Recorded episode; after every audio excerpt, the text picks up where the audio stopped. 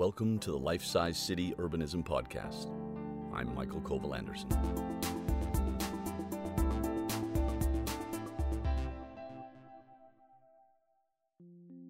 You might have heard a thing or two about Copenhagen.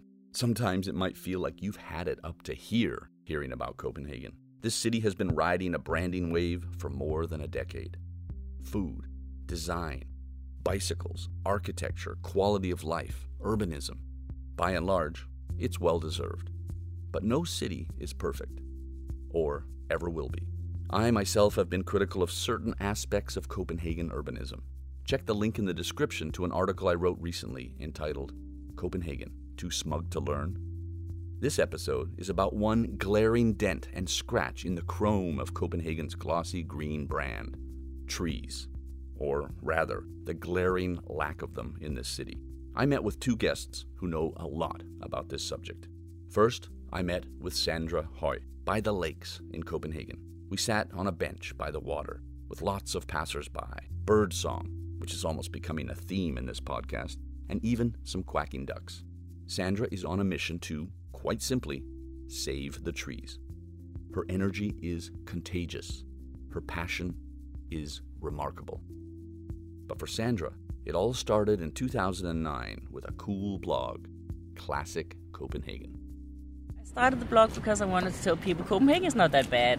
And then it sort of, for a while it was that, and then it turned around with it's not that great either, you know. So now we're sort of being swarmed with people who think it's just, oh, it's God, fantastic, it's so green, and pfft, you know, and then green smoke, I call it. Green smoking. Wait, there's greenwashing, now there's green smoking. It's green smoke. Green smoke is when you're like, blah, blah, blah, you know it's not, but it just looks really well when it looks good when you say it. So from the blog, Classic Copenhagen 2009, things changed for you? Well, yes. I was spotting a lot of street art at the time, and through, this awakening, so I realized when I started really looking at my city, that I had been unlooking for a long time. There were a lot of things I missed, and so I started with really seeing, spotting street art, taking pictures, sharing, and then other things crept in, because once you take the filter off, you see everything, not just street art, but other things. And then I started to notice, for instance, the garbage situation nearby where we're sitting right now is that people were throwing cups all over the place. And I was getting very irritating with that. And at one point, I found myself like yelling at people, "Pick up after yourself," you know. And I went home and I had a conversation with myself. I was like, "Listen, this is no good." But I also realized that it annoyed me so much, and that actually was a problem. So I came up with a solution, and I made some. I call it the test tubes, which is like an accessory to the garbage can. It's a tube that I screwed on, and I put on it, stack your cups here and just throw the lids in the garbage. Because then, they were also overflowing, and it was not handled well by the city. Well, the first one was just like a poster tube, one of those cardboard things. I painted it the same color so it would not look ugly. I painted the same color as the garbage can, and I painted the words on it, it's empty cups here, and an arrow to the lids. And people, instantly they got it. They just thought, yeah, of course. They were stacking them at the side, and the lids went in the garbage, and there was no, for a whole week I just went by and took pictures, and I noticed that it really instantly made a difference. The city just took it down, and I put the story on my blog with the results, and then it just went crazy from there. I got, Atlantic Cities did a story about it, and Unconsumption did a story. It was just like it went viral, and they all, because the city wouldn't respond to my request, can we make a test out of this? And then it became so embarrassing for the city because they never responded to me. And that was so obvious with all the viral... They all ended with, yeah, they don't want to listen to her, but we know it works, So they contacted me and said, okay, let's make a dummy then. And they were just dragging their feet. They were very reluctant. They were forced to do it. We put up the test tubes in an aluminum thing they made, and it worked. And when they took them down after the test was over, they said, we don't have a cup litter problem, and they just ignored it again. We don't have a cup litter problem. Yes. Every country in the world, in the Western world anyway, has a cup litter problem. And I call it now Copen, we don't have a cup litter problem, Hagen, when I talk about it. And then it's the test tubes. That's a really big T-shirt, yeah. I know, but it's I wanted to go back and do something else again, because people write me now that they do it all over the world. They sort of adapt to the idea, and it works. And there's someone who did it on a big football stadium. They were really happy with the results, stacking the beer cups, and so it works. Totally works. But you know, we don't need it here because we don't have that problem, obviously. I remember that. That was super cool. Yeah. I remember it going viral and, you know, taking photos of it myself. Simple solution, man. Simple Danish design, right? But now, Sandra, come on. When you get out of bed every single morning for the last few years, there's been one thing on your mind. Yes. Trees. Yes, that's it. That's a big one. That's why I didn't get around to more of the trash situation. Like, you have to pick your battles, and this is mine. Totally mine. I call you the crazy tree lady, right? I know. With affection, of course, but I mean, you just... Crazy like a heart attack, right? Yeah. I mean, you know, having known you for so many years, I mean, this is just really your primary focus. I know you do other stuff, right? But I mean, what you got to tell me how the hell that happened. Like, what was the catalyst for it? All of a sudden, you're thinking really passionately about the trees in Copenhagen and the green canopy and all of that. What happened? What happened, it was actually across from where we were sitting over here on the other side. There was, I was watching huge piles of a very old tree cut into pieces and left on the side to be picked up. And at that point, I had not realized how much I love trees. I always loved trees, but I was not aware of it, which I think is true for everyone. But at that point, that was the turning point for me. I saw this tree, and I stopped my bike, and I just sobbed. And the whole day, I felt like I was in mourning. It was really terrible. And I went home and wrote about it online on the Twitter thing. I had this Twitter account at the point. And I realized, oh, that really made an impression on me. That's weird. I became aware of how I take trees for granted and how happy they make me. And then shortly after, I realized all the trees on all the corners. It's 4 big corners on the bridge where there are bunkers from the World War, you know, they built these bunkers. The trees, huge old trees, are grown into these constructions. And I found out that within a few weeks, the city had decided, in the wisdom, to just demolish all the bunkers. By that, also felling all the trees, because the root system would be entangled. And then we would just get some green squares that they could, you know, let out or whatever the plan was. And it's going to cost a fortune, of course, but they were the thing was that they were going to destroy all these trees, and then that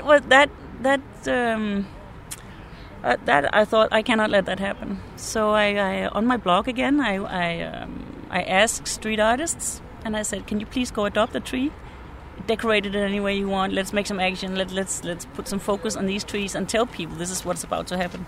And they did, and we opened this Facebook. Friend Jenny and me, we opened this Facebook group, first for me on Facebook, and I, you know, say save the bunkers, and 850 people signed up in one day, and the media were like, "What? Was it these bunkers on the other side of the?" Yes, all these 4 corners. Yeah. Well, this one doesn't have bunkers, but I guess they would flatten it just for looks. Yeah. Well, at least 3 corners with huge old trees, the only healthy trees we have in Copenhagen, pretty much. So, and they.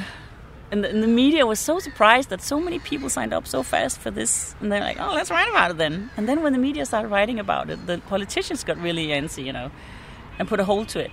And then they asked the local councils to make a questionnaire. They asked people they knew, and everybody was asking everybody, what do you think about this? And it turned out that 9 out of 10 Copenhageners wanted to preserve these areas, you know, save the money and keep it as it is. So they did.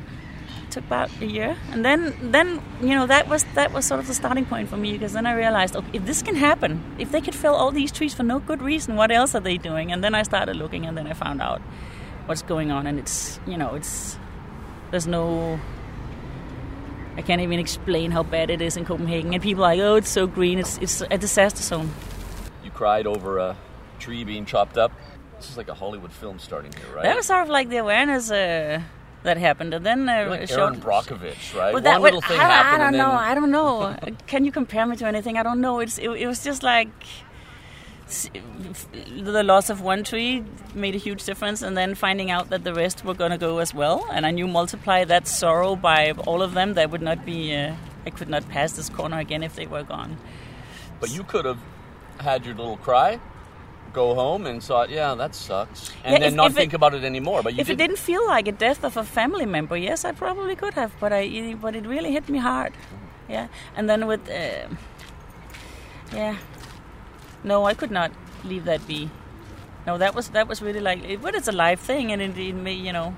I really felt that loss. Mm-hmm. Yeah. So that was your catalyst, and then that really has accelerated over the past few years. Oh, yeah. I mean, this is really all you ever write about on Facebook. And, I know. And whatnot, I cannot even stand myself sometimes. Yeah. Well, it turns out that I'm not so crazy after all. You know. Yeah, we know that. We know that. Yeah. It then came from the bunkers and moved on to save the urban trees, Red Byens Træer, which is the Danish name for it. So that it became like a citizens' movement. Focused on what is happening to the urban trees. I remember when you started with your tree thing. I remember I sent you all these aerial photos from the Second World War. Yeah. Because I kind of, when your friends do something, you kind of like wander into it with them and sort of, get into what their issue is. And I remember like, hey, Sandra, look at this link here. Yeah. Look at this. So amazing trees in Copenhagen. Yeah. My God, this was so foliage rich. The green canopy was epic back in the years after the war. Now, I have friends who come and visit, and they're saying, "Oh, yeah, like literally, they notice your trees. They notice. Yeah, people notice, man. So nice. And so, what happened between the 1960s and 1950s in Denmark and today? It's thoughtlessness. They are not aware of the importance. There was.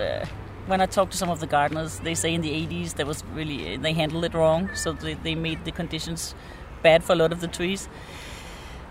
I don't. It's still. I think the attitude is what it's always been. Today, it's not like they learned anything. They haven't. They still do what they've done since the 50s, and this is why we still lose trees. The speed we're doing, and they're planning. Their trees occupy space that you can use for building. So they will. If there are pockets between houses with one or two trees, it's like, that's not occupied by anything. It's flatten the thing, and then they cut down precious trees, to build another house, another office building. If they want to do a road, the first thing they do is to take the trees away, because then they would rather take the trees away than they would eat into the lanes of the cars. Even if they have four lanes, they would rather eat into the pedestrian area and the recreational space.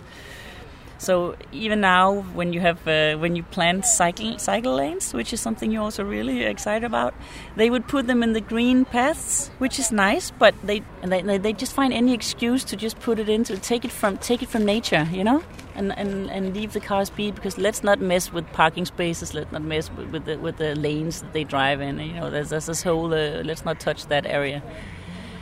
Everybody can agree that we should have the bike lanes that puts them in the green stuff, and call it something nice. We'll brand it. We'll spin it. Now, I remember a quote from somebody in the police department who were involved in the redesign of some square somewhere, and people were, maybe even you, I can't remember even when it was, talking about, but the trees, we're going to say that, don't cut down those nice trees. And some cop said, now there's a reason the chainsaw was invented. Like, boom. Oh, you don't know this? I thought that was... No, but it doesn't surprise me. But I talked to the police for almost an hour. I talked to one of the guys who decided that instead of putting the bike lane next to the trees, we've got to flatten the trees and make some nice parking spots as well. And it was all... The judgment was because of behavior, because anticipated behavior from drivers. We're not gonna do what you suggest. Because even though the cars are not allowed to stand still and unload stuff, we know they will.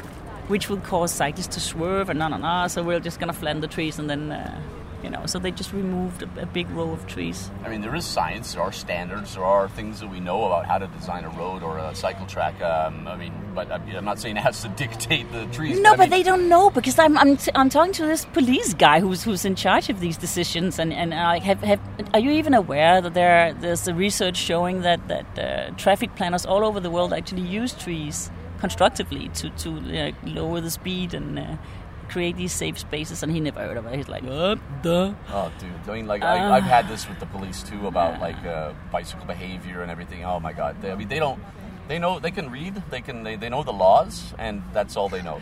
If you're the protagonist in this tale, who are your main antagonists? Who pisses you off the most when you wake up in the morning and go, oh, How do you define? It's this define fat, your enemy, Sandra. It's this fat layer of administration. It's between the people who know about trees, who work with trees, who get by with what they're given, and the politicians. There are actually some very good politicians who fight the good fight. And then there's a whole department between them, like layers and layers and layers of all kinds of with their own little agenda, and we want to do things like we always did, and fuckers. And they are actually, I guess, yeah. but they're. I mean, there's an example with the tree with the salting business. It became very obvious how much damage salt was causing to the trees, and I had some politicians who were willing to go forward and propose that we spend more money on the alternative. And then he came back to me and he said, "You know what? We are told from the administration that salt is no big deal. It flushes out in the sea and it doesn't harm anything." I'm like, "Is that what you're told? Can that be?" And I talked to even the Lord Mayor was out because he was campaigning to be re-elected, and I was so lucky to run into him. And I asked him to fill out a questionnaire if he would be so kind, and he did. And he replied what he was told from the administration, that it flushes out the sea, no big deal. And I was like, oh my God, these people are lying to the people in charge. Why is that? So we actually unraveled this whole thing. A really good journalist, he sat down. He was like, let's get to the bottom of this, and he made them admit. Publicly, yeah, okay, salt is a very nasty business. It's just, oops. But they've been actively lying for years just to balance budgets. I don't know what the reason would be to lie about something so serious. But it puts the politicians in a shitty light when they don't have all the information at hand. And that is a big, big problem in the situation with the Copenhagen trees. It's the fat layer in between who's so busy keeping their budgets and their jobs and status quo, Okay, so bureaucracy, this fat layer in the monster that is the city of Copenhagen. I mean, they have like 50,000 employees. They're Denmark's largest employer. Not surprised. It's like fighting a giant octopus, I feel. Yeah. I've heard the description of some departments as in the city of Copenhagen as like island kingdoms, and everybody there's a chieftain on each island who has his own agenda, and you're supposed to be all working together, man. But anyway, so it doesn't surprise me. It sounds like it's a much more complex situation. They're dangerous, they're super dangerous enemies, so it's very hard for me I have to keep so many things secret because people stand to lose jobs, it's so dangerous to be enemies with these kings of the islands. It really is. So is that your primary... That's not fun. You want an antagonist that has a face that we can name in the podcast, but you're just saying it's like thick layers of Danish bureaucracy that and it's also the reluctance to it's also politicians who decide that it's more important to line the pockets of the people who have the money already, building, let's give them permission to build whatever they want. It's just a formality. Everything protecting trees is like bumps on the road or formalities or annoying, They actually say so on, their quote is saying so in the news, like defending people who want to destroy the city. Why do they need to destroy a city? Oh, listen, they have to, because otherwise they can't build. And it's like, this is not your job. You're representing me. You're not representing the developer. Yeah. But it's I don't know. It's very. It smells. It does smell a lot. There are a lot of politicians who seem to be favoring, people who have money already, like a small group of people who want to invest and develop, and. So when I'm shooting the life-size city and we're traveling around the world, this subject comes up in our research, and also in many of the cities we talk to people who are doing something similar, the other versions of Sandra around the world. It really is an interesting topic because we're learning much more about it nowadays, right? Like it's the stuff that I've read in connection with the research for the TV series. It's just fascinating, and how we're measuring green canopy. Some of the Bangkok? They have like something like 3 square meters of green per person. Like it's a shockingly low number. Other cities are much higher. When you look at where Copenhagen ranks for being a green city, it looks pretty good, but that's because we have huge parks sort of within the city limits, and that's calculated as green space. It's not on all of our streets. Like, since I've known you, I've noticed, man, we don't have any trees on our streets anymore. I'm so happy people notice now. I'm really happy. This is one of the benefits of what we're doing. It's like it's this huge movement. It's 7 years now or something, but it really has put it on the radar. And I know there's a lot of people really grateful that there's so much mention of trees now, because it sneaks in and I do see improvement, but not as much as I would like. The one woman I interviewed in Bangkok, Oraya, an arborist, I believe, anyway, university educated. She's basically the Sandra in Bangkok. One of the greatest quotes in so far 3 seasons of shooting the life-size city was her. I'm saying, well, you know, we've come to the point where we can't trust the city with taking care of the city anymore. Boom. That was just like the greatest That's the favorite quote yeah. Delivered with this dry smile that she has. It's so awesome. It applies to Copenhagen as well, yeah. Well, that's what I'm going to ask. I mean, so they're educating the city workers, just the dudes who go out and cut trees, to teach them how to do it well. What's that level like here in Copenhagen? Do your average Joes who go out and have to trim the trees for the city, do they know what they're doing? The thing is that the city is outsourcing a lot of stuff. This is a podcast, so we can't see all of your facial reactions. Like, you're rolling your eyes. You're like, oh, you're face-palming yourself. Or sometimes I'm face-palming at this point. The city is outsourcing a lot of stuff. And there's actually a bean counter company who's been in now and say, we can save a lot of money. We just outsource everything.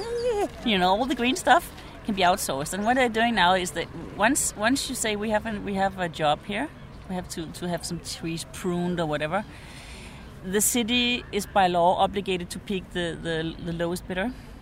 And that means you get, you know, the lowest quality. That it sort of, you know, follows. Some dude with a chainsaw. So we get fucking dudes with chainsaws, and we just now out here on the school area, they had like 15 to 20 trees cut from pieces to pieces. It was like a huge canopy cover at this very corner, and we don't have a lot in Copenhagen of those areas. So we rely on the schools and the churches and the stuff to provide that. There's a Freedom of Information Act, and I've asked now to see who, you know, why. Would you have this done? What were the criteria you picked the people who did this misery for? And are you gonna have it? Are you gonna be compensated? Because these trees, everybody who sees these trees, who know about trees, says they will never bloom again. So it's like 15 huge trees that are killed by incompetence. And it's one department in the city. It's not the tree department, but it's another department. That's another misery that they are spreading it out. So I wrote them and I said, I would like to see who said these trees needed this treatment, and will you also seek compensation for this? So I'm in the process of that now to see what's the answer to that. But so to answer your question, yes, so there's a lot of people who are not, you know, who are hired from the outside, who don't know what they're doing with trees. Yeah, okay. They're destroying them.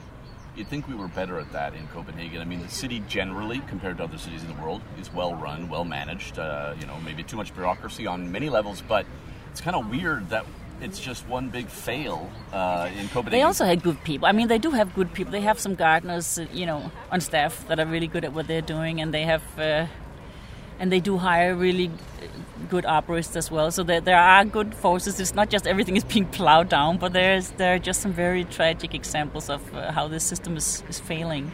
But of course, there are also some people who do it really well, who maintain the trees. And you know what? In the area we're sitting in right now, there are some nice people taking care of the trees, who love trees and want the best for them. But they are up against, I don't know if you can see from here, there's this. The lakes have become so popular, people are running around and stuff, so they need a life extending care plan for the trees now. It's about 1.5 million Danish crowns. It's so in the budget of a city, it's nothing, but they won't grant it. So what happens is, when the trees start losing branches, they're going to cut them all down, because they're a danger to the people. A life, you know, an enhancing plan would mean that they could go in and monitor them, cut dangerous branches off if there should be any, you know, just keep them alive for longer. But they don't want to spend this stupid little amount for... I mean, the negative impact of having to chop down those trees, like, you know, cleaning the air quality along the lakes, the whole aesthetics. I mean, it seems like that is a massive loss, measurable and maybe not so measurable, but still important. And 1.5 million, that's like nothing here, man. It's a 3-year plan for all of the trees around the lakes, and it's like 3-4 lakes or something. But they're refusing that, so we put up a petition last year, and some people signed it, but people give up. They're like, oh, you know, it's... when you run a movement, you want to encourage people, and you want to bring some good news sometimes. And if it's just one big vortex of bad news and it sucks you down, you just don't want to deal with it. So you have to select.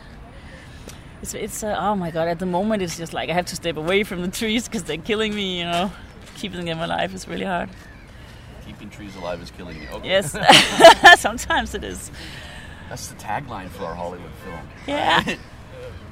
Keeping trees alive almost killed her. I know a lot of cities have an official tree policy. Mm. Do we have that in Copenhagen? We had one last year because of the work we did. Just last year? Yes, I think last year or the year before that, something like that. I'm not. That was again some of the politicians who want the trees. They suggested, they put up a suggestion, can we get a tree policy? And the others were like, that's because of you, right? That's because of the work we do, yeah, definitely, yeah. As it is. But we don't, I look at other cities' tree policies. They're super detailed. They're very comprehensive. The only way we get one, the only way everybody would get on board was if it had no teeth. So it's sort of like a pretty word now. It's a pretty thing we have. A tree policy, it doesn't have teeth, but in order to even get it, we had to start soft, and now the job is just to squeeze in the things that matter, so we can protect the trees from that. But yeah, up until last year we didn't have a tree policy. A year before that, which is also another weird thing about Copenhagen. So yeah. Green. But I live in Frederiksberg, and yeah. You obviously know where that is. But it is a city that is in the middle of Copenhagen, surrounded on all sides by Copenhagen. Now, they have a tree policy, I discovered because I know you. I have to be able to see a tree from a window in my house. Yes. I should be able to look out any window, I guess not any window, but a window on both sides and be able to see a tree. Out front, I have to lean out and look down the road, but I can see one. Yeah. And my backyard is amazing, so that's fine, right? But that's just kind of weird that, Frederiksberg has a tree policy, and they do everything right. Yeah. Everything. It's just so fantastic. Every year when they come up with a new budget, it's like they put something in there to enhance the policy, to do more. It's like they're gonna upgrade the education for people who work with trees. They're gonna protect trees and traffic. We don't do that here either. They're run down, destroyed all the time. There are like so many things in place to make sure that the trees are thriving, and existing trees as well. Planting more, it's so nice. If I just when I get down, I go to Frederiksberg and look around. It's like, they're still good in the world. They know how. Trees are actually something that many different departments in the city have to deal with. Traffic department has to deal with trees because they got to build more bike lanes or roads or new asphalt or whatever. The landscape department.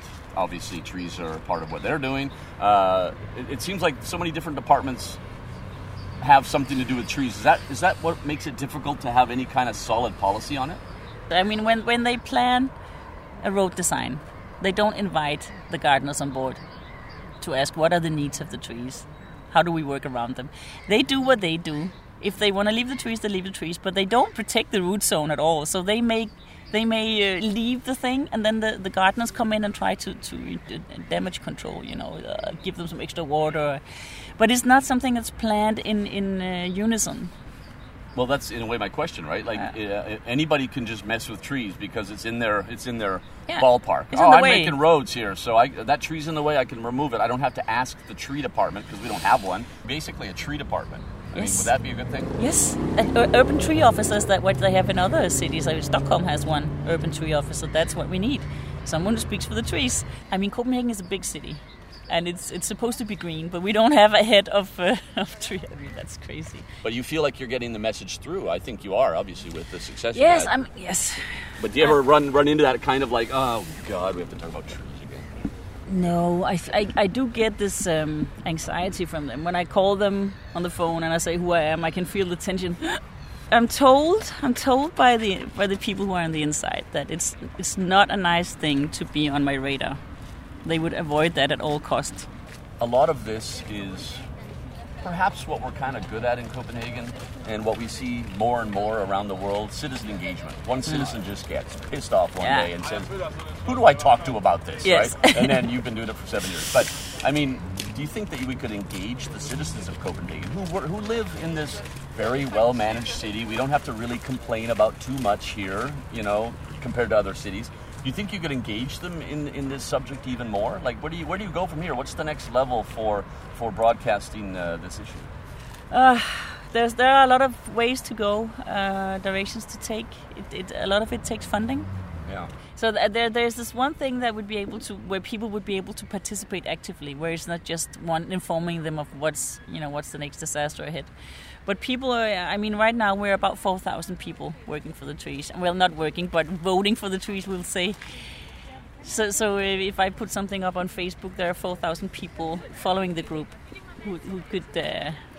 who each have their network of people, and then there are a lot of urban tree army. Yeah, but something happened fantastic last year. We Red Byens Træer was awarded the tree award on the University of Copenhagen. There's not a lot of competition. Is what you're telling me. Actually, no, I'm telling you that it usually goes to entire cities. It goes to the Slotsstyrelsen. It goes to the big departments. It goes. It's the first time they ever gave it to a citizens' movement, so that's a big deal.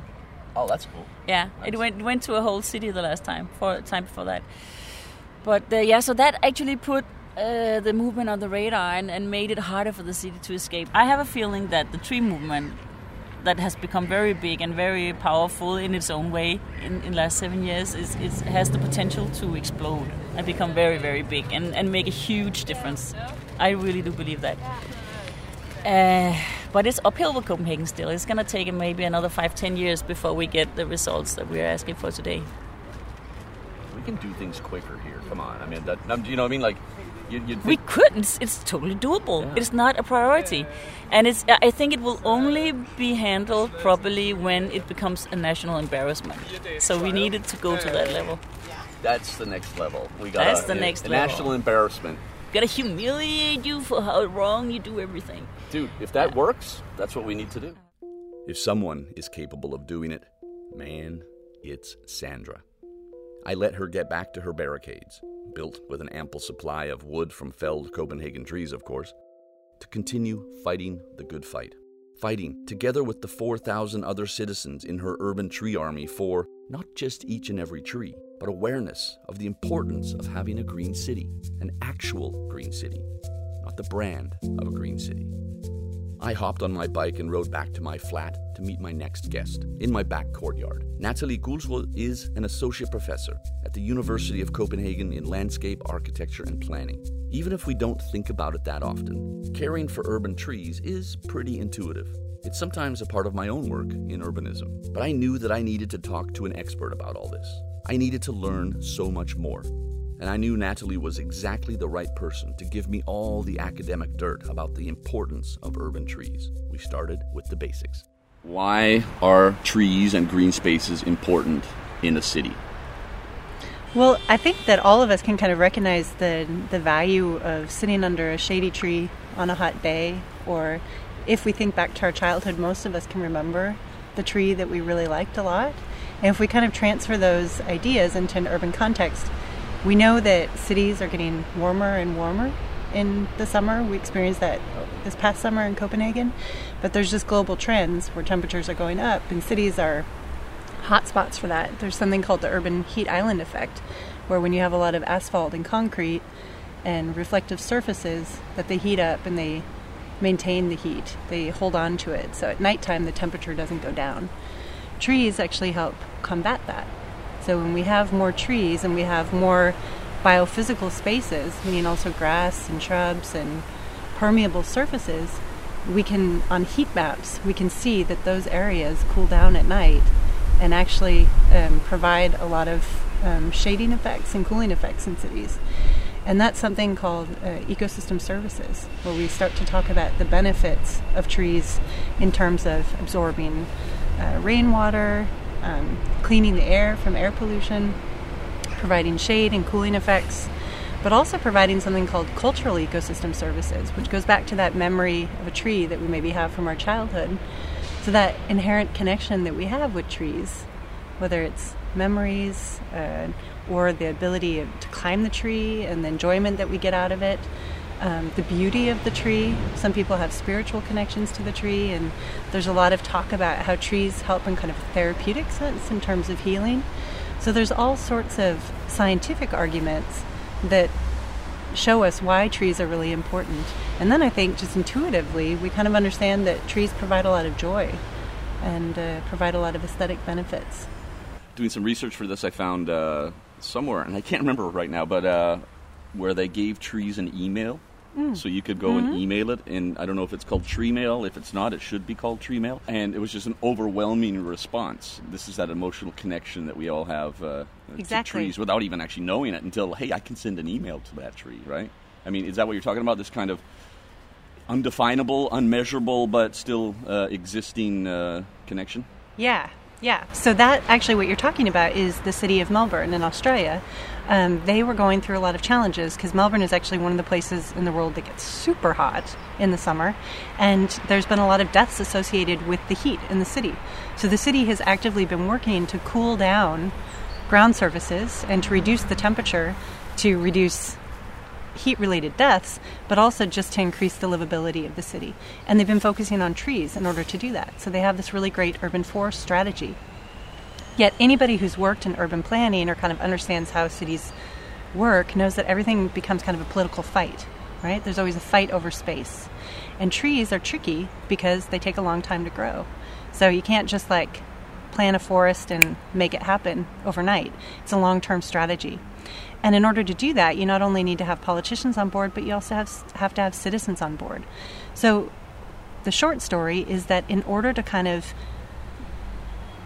deal with these questions of value, what kind of trees would we like to have and how do we want it to look in the future, the city of Melbourne started mapping out their trees and using those kind of geo-based codes, they assigned email addresses to every single publicly owned tree. And what they actually expected was sort of complaints from citizens. Because if you ask municipal workers who work with trees or who work with green spaces, gardens, they're oftentimes overwhelmed by complaints. They don't get the good stories. So they hear about the tree branch that fell on somebody's car or the fact that leaves are all over the sidewalk and it makes it slippery. So this is what the city was expecting, actually, and they thought it was like kind of a nice administrative communicative tool that citizens could send an email about a tree. It's like, let's get some feedback. Let's get some feedback, exactly. But what they ended up getting was this overwhelming response in terms of people's connections to the tree. So it started out as kind of a light topic where people would send trees kind of jokey emails. And then tourists started responding and started sending kind of love letters.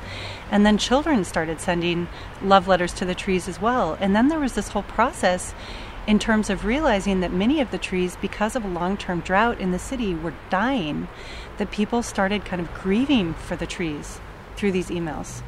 And it's a really, really, really beautiful data set that I've actually worked with as a researcher to try to understand these cultural ecosystem services or cultural values, which can be very diverse, that are connected to the trees. And what happened in a political context is that the politicians were able to see, whoa, our trees are not only just important for kind of instrumental purposes of lowering the heat and making our city kind of a safer place, but they're extremely important in terms of people's connection to place and their sense of identity, their feeling of neighborhood, and their feeling of community. And that was extremely powerful.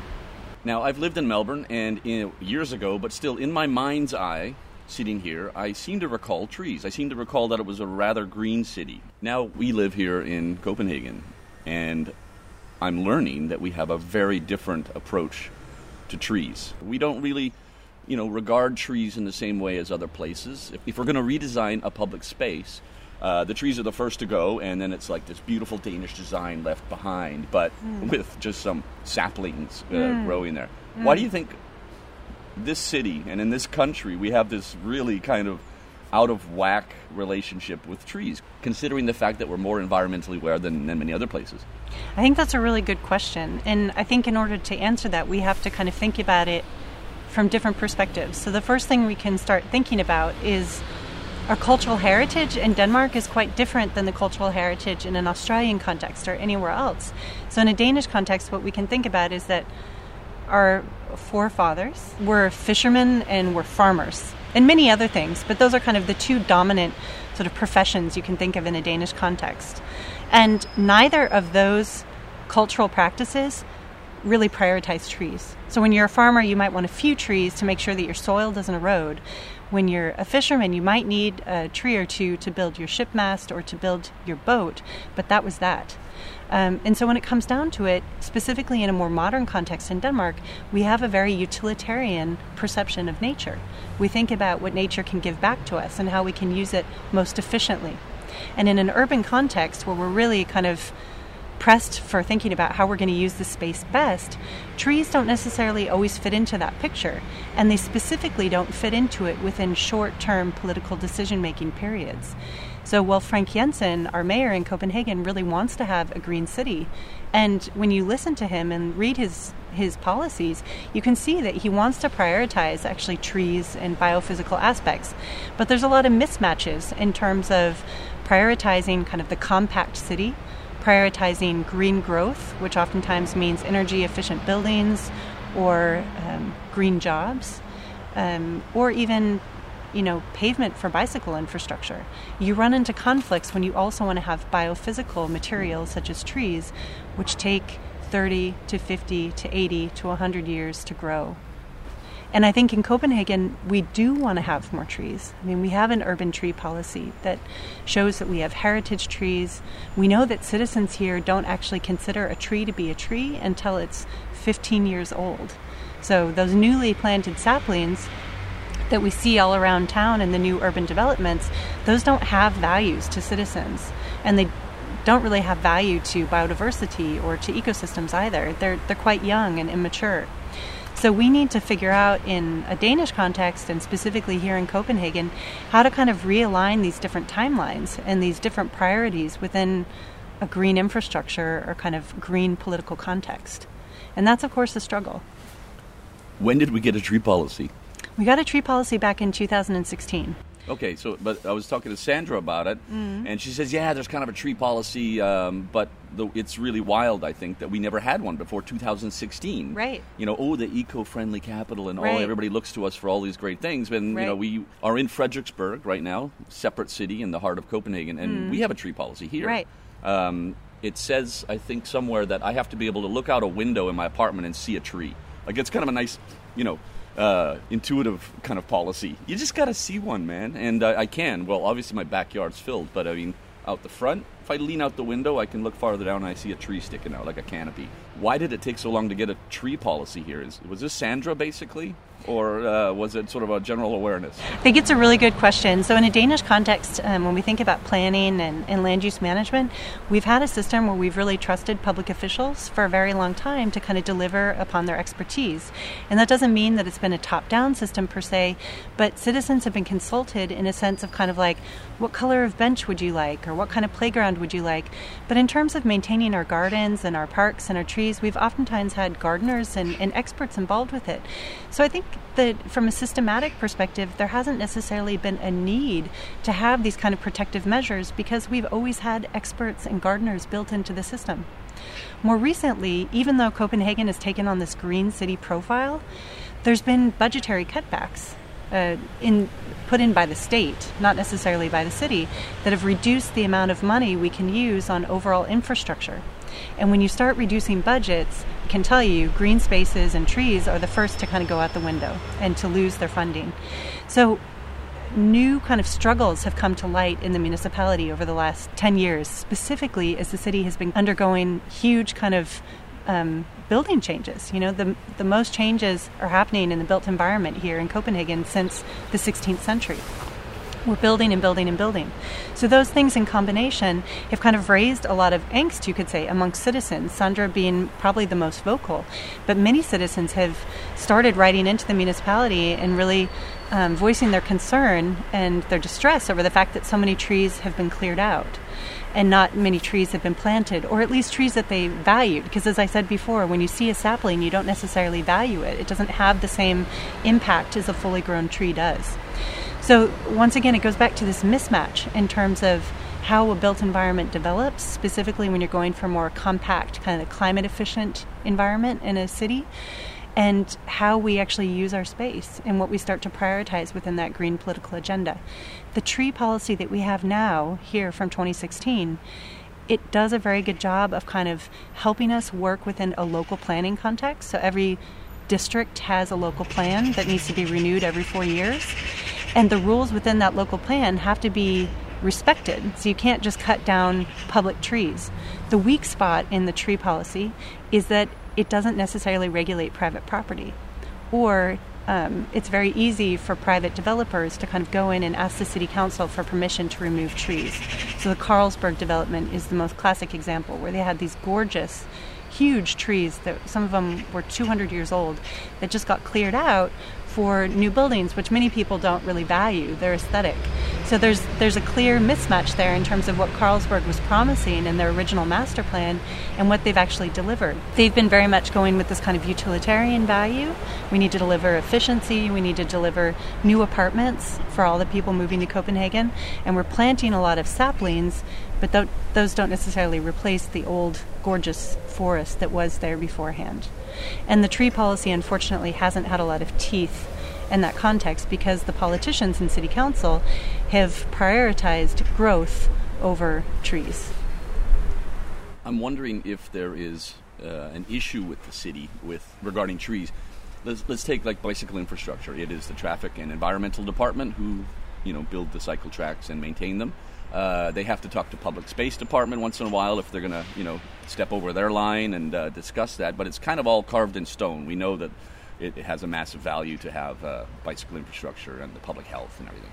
It seems to me, looking at this, that the trees are sort of, you know, their roots are in every department. You see my metaphor there? Yeah. No, but where, you know, the police can come in and say, oh, we need the tree removed because of security, and the public space department can also do what they want. And it seems like everybody can just sort of mess with the trees. There's no solid policy to protect them, or, you know, there's no tree department, as it were, which in other cities there are, you know. We have the environmental department, but there's nothing specific. So it seems like, you know, if you need to chop down a tree, depending on where you're coming from, you got a whole bunch of people to ask, and you probably will get permission to do it, right? You know, there's no consensus about the value of that one tree or those 5 trees you're going to chop down. Is that your experience with the city? I would say that what the municipality of Copenhagen is trying to do is that they're trying to deliver kind of what they consider to be public service or public good in the most efficient way. And just as in any other kind of larger organizations, they get reorganized every 5 to 7 years. And so whereas 10 years ago, there were folks who specifically were in charge of trees and arborists and, as I mentioned before, kind of experts that really knew what they were doing.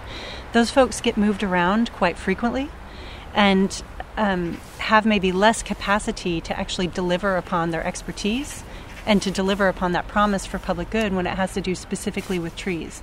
And then on top of that, we have incredible pressure upon the built environment here in Copenhagen now, because there's property is worth so much, and there's more and more people moving to the city, and there's kind of this mantra that a more dense city is a more climate-friendly city. And therefore there's trade-offs, and trees are really kind of caught in the middle. And for example, your backyard here, which is very verdant and open, and there's a lot of room for larger trees.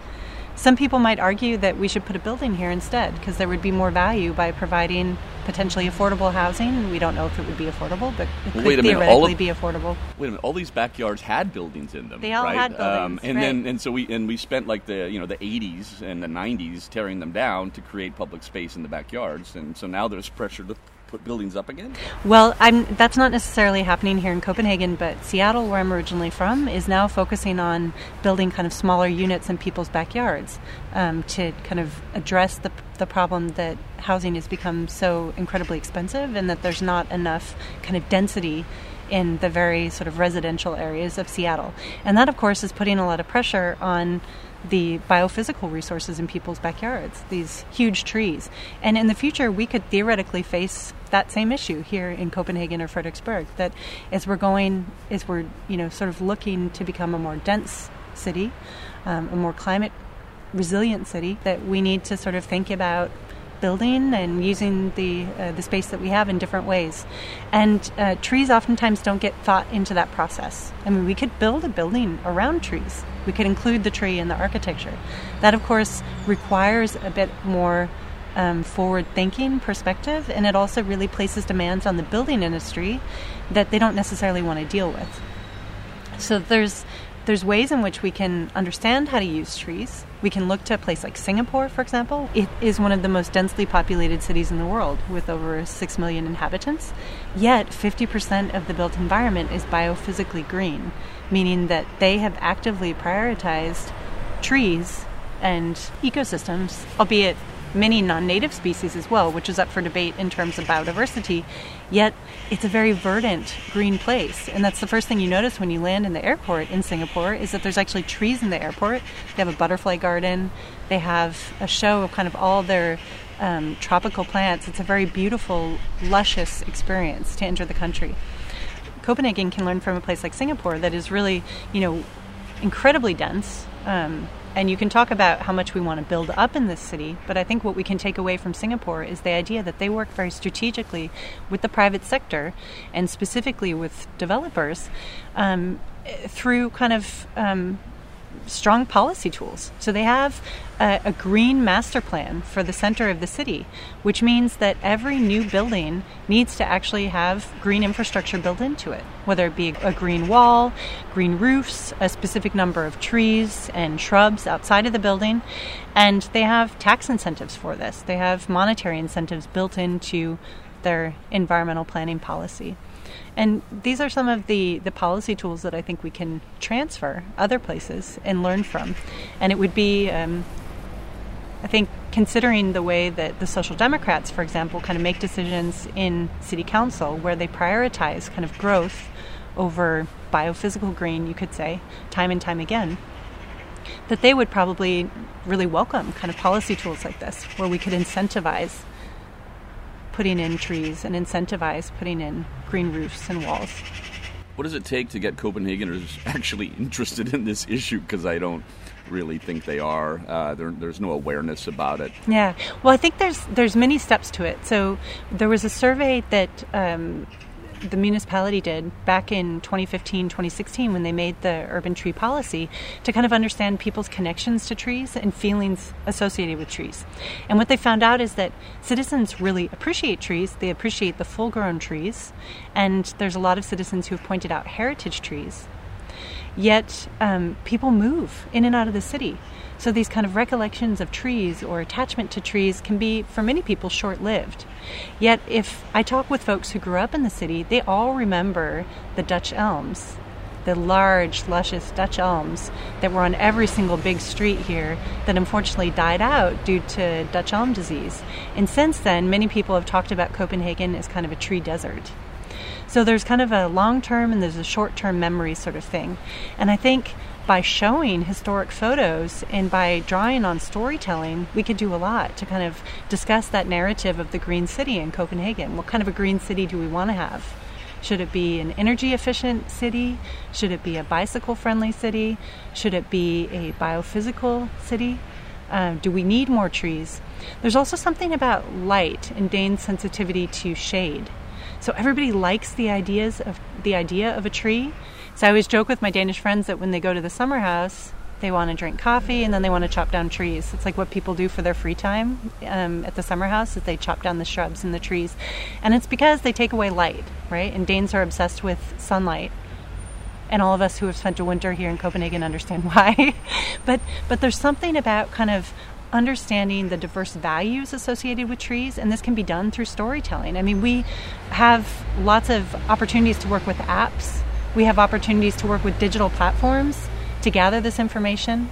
We have opportunities to work with children and to draw pictures. We have opportunities to work with the elderly here to talk about those stories of what the boulevards look like when they were luscious and verdant and full of these large trees, and kind of understand the values associated with that. Because when it all comes down to it, politicians want votes, right? And if people remember the value of trees when they're voting, they might vote differently. So it's something about that in kind of a holistic sense. In a short-term sense, I think we need to have more political incentives. We need to have stronger policy tools in order to ensure that the dense climate-resilient city that we're creating here in Copenhagen also has room for trees, because trees don't just appear in 2 to 4 years. It takes a long time to grow a forest, and it takes a long time to grow a tree. And we need to remember that and instill that timeline into our political system. And there's also something about environmental education and stewardship. You know, in a North American context where I'm from, this idea of caring for trees and caring for the forest is intuitive because our governments haven't always provided that kind of structure. So we as citizens kind of easily take over that job and want to go out and care for a tree. That's kind of a newer concept in a Danish context where the government has always played a much stronger role. But I think now, as we're kind of dealing with these challenges of urbanization and increased urban density, we as citizens need to really take on that task of caring for the trees, of talking for the trees, of being the voice of the trees. And Sandra, of course, is a perfect example of how we can do that, but we need to be many. We need to unite around the idea that our children should have trees, our grandchildren need trees, and the cities of the future, if they're going to be climate resilient and provide not only kind of, you know, ecosystem services, but also just a sense of place, a sense of belonging, we need to have trees. I'm guilty of a thought crime. My apartment, the angle of it, I don't get morning light, maybe for about a month or two in the summer in the early morning, and then the sun disappears from my apartment. But then when it swings around here into the backyard, it goes straight into my apartment, and then the damn leaves. You know, like I want the direct sunlight, so I actually go, I would never dream about chopping the tree down, but I'm still going, oh, I wish I could just have that direct light in my face. You know, but now I got this like kind of aesthetic leafy thing going on. God, you know, great for photography, but I want the light, right? But anyway. Right. But I think a lot of people feel that way. They like a tree. It just shouldn't be in their backyard. NIMBYs. Not in my backyard. Eco-NIMBYs. That's weird. Yeah. All right. Cool. Natalie, thank you for your time. Yeah, thank you for some really good questions. A few weeks before the launch of this episode, the details of the municipal budget for 2020 for Copenhagen were released. Lots of talk of green and CO2 neutral and this and that, as ever.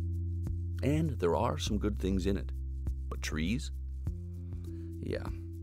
500,000 Danish kroner, about 67,000 euros, was earmarked for shutting down the city's own horticulture nursery. And over the next 3 years, 13.3 million kroner, about 1.7 million euros, is allocated to something called streamlining the assignments of green care and cleaning, which sounds like politicians speak for... Yeah, I have no idea. There is something called From Gray to Green, New Green Connections and Increased Quality of Green Areas. But it's something that they just promised to talk about in 2021. In short, no money allocated in this wealthy city to planting trees, establishing a tree office, doing a comprehensive tree count, or even just taking better care of the trees that we have left. Awkward. The Sandras and Natalies of the cities of the world are more important than ever in this age of urbanism. Here in Copenhagen, they are absolutely vital, crucial, and, like the trees in our cities, irreplaceable. You've been listening to The Life-Sized City, my podcast about urbanism and urban change. As ever, this episode was produced thanks to red wine and coffee. The music was composed by Phil Creamer. Check out his website at www.hereonout.ca. I'm Michael Koval Anderson. Thanks for listening.